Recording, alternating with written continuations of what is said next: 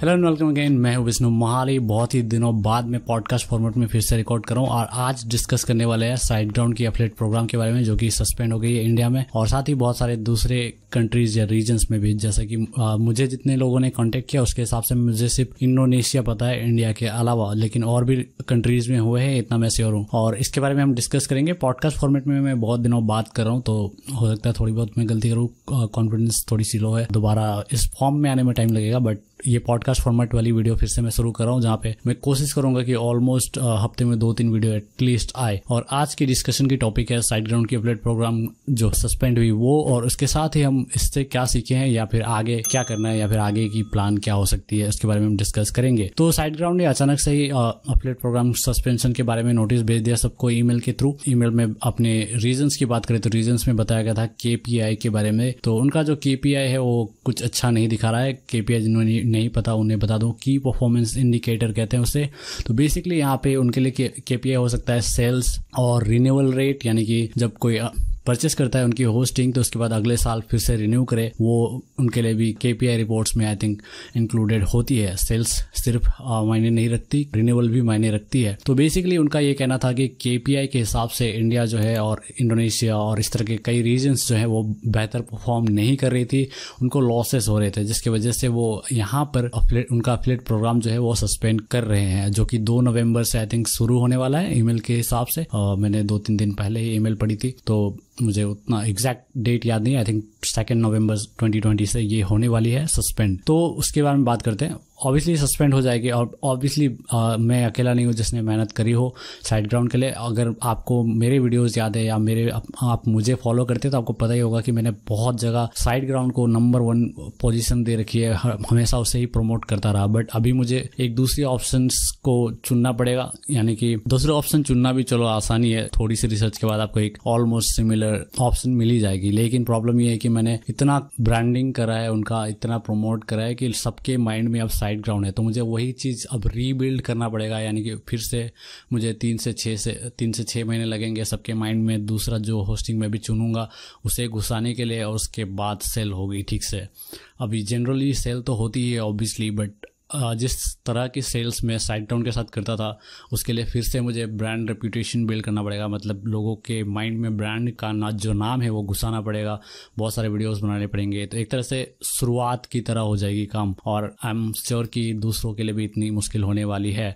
तो ऑब्वियसली जितने हमारे हमने काम किया था वो तो ख़राब कर ही दिया है। अगर साइटग्राउंड की तरफ से कहूँ तो कुछ अच्छा उन लोग ये कर सकते थे कि एडवांस में नोटिस दे सकते थे, एडवांस में ही दिया है बट थोड़ा और ज़्यादा एडवांस में, और हो सकता था इससे भी बेटर हो सकता था कि अगर वो दिसंबर जी या जनवरी, मतलब जो सेल है, क्योंकि ब्लैक फ्राइडे सेल के लिए सबने मेहनत करी है, तो सेल के बाद अगर उन, आ, उन लोग स्टार्ट करते, आई I मीन mean, ये सस्पेंड करते तो काफ़ी हमारे लिए काफ़ी अच्छा होता, लेकिन ऑब्वियसली उनके लिए और ज़्यादा लॉस होता क्योंकि उस वक्त बहुत ज़्यादा सेल्स होते हैं। तो देखा जाए तो हमें भी ये समझना पड़ेगा, उनकी उनका उनका पॉइंट ऑफ व्यू भी समझना पड़ेगा, और मैं समझता हूँ कि उनका पॉइंट ऑफ व्यू के हिसाब से उनको नुकसान हो रहा है तो वो सस्पेंड कर रहे हैं, और साथ ही उनके इस बंद करने के चक्कर में हमारा भी नुकसान हो रहा है ऑब्वियसली।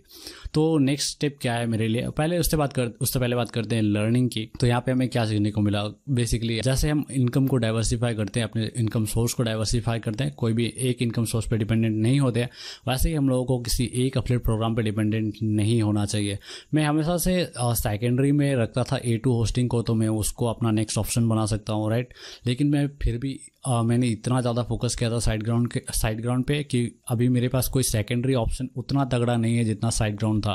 तो ये मेरी गलती हुई थी, एटलीस्ट मुझे एक और एक्स्ट्रा ब्रांड रखना चाहिए था जिससे मैं उतनी ही इंटेंसिटी से प्रमोट करता जितना कि मैंने साइटग्राउंड को किया था, बट ऐसा हुआ नहीं। मैंने सिर्फ साइटग्राउंड को बहुत ज़्यादा प्रमोट करा और उसके बाद जितने भी होस्टिंग मैंने प्रमोट करे उससे मैंने ज़्यादा फोकस दिया नहीं, बस पैसिवली जितनी सेल हो रही थी उसी पर फोकस था, लेकिन एक्टिवली सेल करने की कोशिश नहीं करा था, सिर्फ साइटग्राउंड पे फोकस था मैं। तो अचानक से बंद होने की वजह से ऑब्वियसली मेरी लग गई है, बट उसे हम एक अच्छी होस्टिंग से रिप्लेस करेंगे।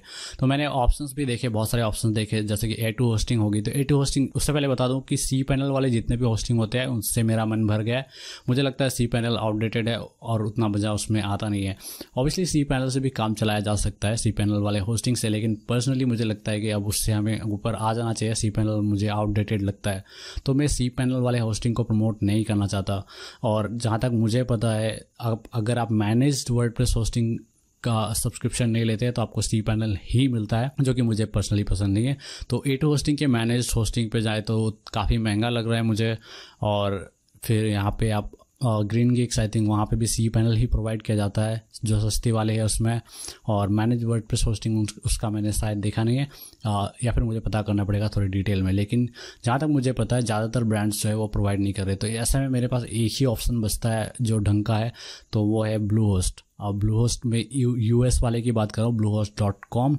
जो ब्लूहोस्ट इंडिया है ब्लूहोस्ट डॉट इन, वहाँ पे मैंने ऑलरेडी बहुत बार ब्लूहोस्ट के बारे में बात करी है। वो ब्लूहोस्ट डॉट इन यानी कि ब्लूहोस्ट इंडिया के वजह से ही करी है। आपने मुझे बहुत बार सुना होगा उनके बारे में कुछ बोलते हुए कि मुझे पसंद नहीं है ये वो बोलते हुए सुना होगा। तो वो इसी वजह से हुई थी, ब्लूहोस्ट इंडिया की वजह से। और मैंने कुछ क्लाइंट्स के लिए जिनका टेस्टिमोनियल भी मेरे वेबसाइट पे है, उनके लिए ब्लूहोस्ट डॉट कॉम पे ही उनका पहला वेबसाइट होस्ट किया था और मुझे ब्लूहोस्ट डॉट कॉम ठीक ठाक लगा था। हालांकि काफ़ी साल हो गए हैं यूज़ करते हुए, तो मुझे फिर से यूज़ करके देखना पड़ेगा और तब मैं डिसाइड करूँगा कि उसे कन्फर्म करना है कि नहीं करना है। बट अभी मुझे जो सूटेबल ऑप्शन जो मुझे लग रही है वो ब्लूहोस्ट लग रही है। अगर मैं cPanel को भी प्रोमोट cPanel वाली होस्टिंग को भी चुन सकता था, प्रोमोट कर सकता था, तो मैं promote I think A two hosting या फिर ग्रीनगीक्स को भी कर सकता था। लेकिन मैं cPanel को प्रोमोट नहीं करना चाहता क्योंकि मैनेज वर्डप्रेस जो होस्टिंग होती है वो काफ़ी इजी होती है और मैं चाहता हूँ कि अपने क्लाइंट्स को ज़्यादा दिक्कत ना हो। एक बार वो अपनी वेबसाइट शुरू करे तो खुद से वो मैनेज कर पाए। आ, मैं उस तरह की आ, होस्टिंग रेकमेंड करना चाहता हूँ। तो इस वजह से मैं मैनेज वर्डप्रेस होस्टिंग पे ही फोकस करूँगा। मैं जो सस्ते वाले शेड होस्टिंग है उसे उस पर फोकस नहीं करूँगा। हालांकि कोई अगर आ, मुझे बताता है कि मुझे पैसे की प्रॉब्लम हो रही है या ये वो, तो इस तरह की स्टोरीज सुनाए तो उसके बाद मैं उन्हें रेकमेंड कर दूँगा, cPanel वाले भी पैसिवली। लेकिन एक्टिवली मैं प्रमोट नहीं करूँगा। तो मे मेरी एक्टिव प्रमोशनल स्ट्रैटेजी में मैनेज वर्डप्रेस होस्टिंग ही होगी। अब वो कौन सी होगी ये मैंने अभी तक फाइनल नहीं किया है, पर ब्लूहोस्ट की चांस ज़्यादा लग रही है क्योंकि वो अफोर्डेबल है, काफ़ी सस्ता है और मैनेज वर्डप्रेस होस्टिंग मिल जाती है। तो इस वजह से मैं वहाँ पे फोकस करने की सोच रहा हूँ। और सेकंड ऑप्शन जो मैं सोच रहा हूँ वो है ए टू होस्टिंग, लेकिन वो थोड़ी सी महंगी लग रही है मुझे compare to Bluehost. Manage WordPress hosting की बात कर रहा हूँ, शेड होस्टिंग जो नॉर्मल वाली cPanel वाली है वो सस्ती है, लेकिन मैनेज वाली थोड़ी सी महंगी लग रही है या ऑलमोस्ट बराबर के हिसाब है, बराबर के आसपास ही है। बट फिर भी ब्लूहोस्ट थोड़ी सी मुझे उस, उसका पड़ला जो, जो है थोड़ी सी भारी लग रही है। तो अभी कुछ नए फीचर्स भी लाए उन्होंने, माइग्रेशन फ्री माइग्रेशन इनेबल किया हुआ है और कुछ इंप्रूवमेंट्स ज़रूर किए हैं। तो मैं चेक करूँगा उनको और उसके बाद वहाँ से उससे रिप्लेस करने की कोशिश शायद कर सकता हूँ। तो इंस्टेंटली अभी मैं सब कुछ नहीं बदल सकता ऑब्वियसली, तो इसलिए मैं ब्लूहोस्ट को इनिशियली प्रेफर करूँगा क्योंकि उसका ऑलरेडी रेप्यूटेशन है, बहुत लोग उसे प्रमोट करते हैं और बहुत ज़्यादा पॉपुलर है। अगर आप गूगल ट्रेंड्स पे भी देखेंगे तो ए टू होस्टिंग या ग्रीनगीक्स आसपास भी नहीं है ब्लूहोस्ट के, यहाँ तक कि साइटग्राउंड भी काफ़ी नीचे है अगर ब्लूहोस्ट के ट्रेंड के साथ में अगर आप कंपेयर करें तो। और ये भी एक रीज़न है कि मैं ब्लूहोस्ट के साथ जाना चाहूँगा। तो पहली ऑप्शन में ब्लूहोस्ट ही रख रख रहा हूँ अभी के लिए और यूज़ करने के बाद डिसाइड करूँगा कि उसे फाइनलाइज़ करना है या नहीं। तो आप भी बता सकते हो कि आप आपने कौन सी होस्टिंग को चुना है, कमेंट करके बता सकते हो और आपके थॉट्स क्या है और क्या प्रमोशनल स्ट्रैटेजी रहेगी। और जैसे प्रमोशनल स्ट्रैटेजी की बात कर रहा था, जैसे कि मैंने तो मेरी सेल्स स्ट्रैटेजी ऐसे नहीं होती कि एक दिन में सेल करना शुरू कर दिया। जैसे कि मैंने बताया कि मैंने बहुत टाइम से लोगों के माइंड में साइटग्राउंड वर्ड घुसा के रखा था एंड देन सेल करने की कोशिश करी। तो मेरी स्ट्रैटेजी यहाँ पर भी वही रहेगी। और अभी तो खैर ब्लैक फ्राइडे वगैरह आने वाली है तो बहुत ज़्यादा काम होने वाली है, तो उसके बाद मैं इस चीज़ पर फोकस करूँगा। उससे पहले मैं बस ब्लूहोस्ट के ब्रांड नेम के मतलब उनका ब्रांड का जो पॉपुलैरिटी है या उनका नाम है उसी के भरोसे छोड़ दूंगा और बस रिप्लेस कर दूंगा साइटग्राउंड को ब्लूहोस्ट से। तो अभी कोई एक्टिव प्रमोशन नहीं करने वाला मैं, जब तक कि ये साइड ब्लैक फ्राइडे वाली सिचुएशन ख़त्म नहीं हो जाती। Black Friday plus cyber Monday यानी कि डिसम्बर के एंड में ही मैं डिसाइड करूंगा कि किस तरह से प्रमोट करना है और कौन सा मेरा प्राइमरी ऑप्शन होगा साइटग्राउंड के बदले। अभी मुझे जैसा जैसा कि मैंने बताया मुझे लग रहा है कि ये ब्लूहोस्ट हो सकता है, ए टू होस्टिंग हो सकता है, ग्रीनगीक्स भी हो सकता है, मैंने डिसाइड नहीं किया है। प्रीमियम होस्टिंग में आपको अगर मुझे रेकमेंड करना होगा तो मैं डब्ल्यू पी एक्स होस्टिंग पे जाऊंगा या किंस्टा होस्टिंग पे जाऊंगा। प्रीमियम होस्टिंग में साइटग्राउंड भी अच्छी है लेकिन अभी उसका अपलेट प्रोग्राम नहीं है तो मैं उसके बारे में ज़्यादा बात नहीं करूँगा। बट किसी को अगर सजेशन देनी हो तो डेफिनेटली मैं सजेशन दे दूँगा। तो ये थी मेरी स्ट्रैटेजी और मेरा ओपिनियन इस बारे में। और फिर से याद दिला देता हूँ, डाइवर्सिफाई कीजिए, डिफरेंट डिफरेंट अपडेट प्रोग्राम को ज्वाइन कीजिए और मेरी वाली गलती मत करिए कि इसी पे पूरा फोकस है, दूसरे को आपने प्रमोट नहीं किया। एक सेकेंडरी हमेशा रखिए, इस बार मैं रखने वाला हूँ। तो अगर मेरी ब्लूहोस्ट समझ लीजिए प्राइमरी फोकस होती है तो मैं ए टू होस्टिंग को सेकेंडरी बनाकर रखूंगा, मतलब दो रिकमेंडेशन हमेशा रखूंगा। ऑब्वियसली प्राइमरी को ज़्यादा फोकस दूंगा बट ऑलमोस्ट सामने रखूंगा एक सेकेंडरी ऑप्शन, जो कि मैंने इस बार में नहीं करी थी। तो इस इस गलती को आगे ना दोहराऊं, इसलिए ये डिसीजन मैंने लिया है। तो आपके क्या डिसीजन है, आपके क्या प्लान है, आप शेयर करना चाहते हैं तो कमेंट्स पे कर दीजिएगा, वीडियो को लाइक कीजिएगा और सब्सक्राइब कर लीजिएगा आगे ऐसे भी आने वाले वीडियोज के लिए। और मैं मिलता हूँ अगले वीडियो में, तब तक के लिए अपना ख्याल रखिए, धन्यवाद।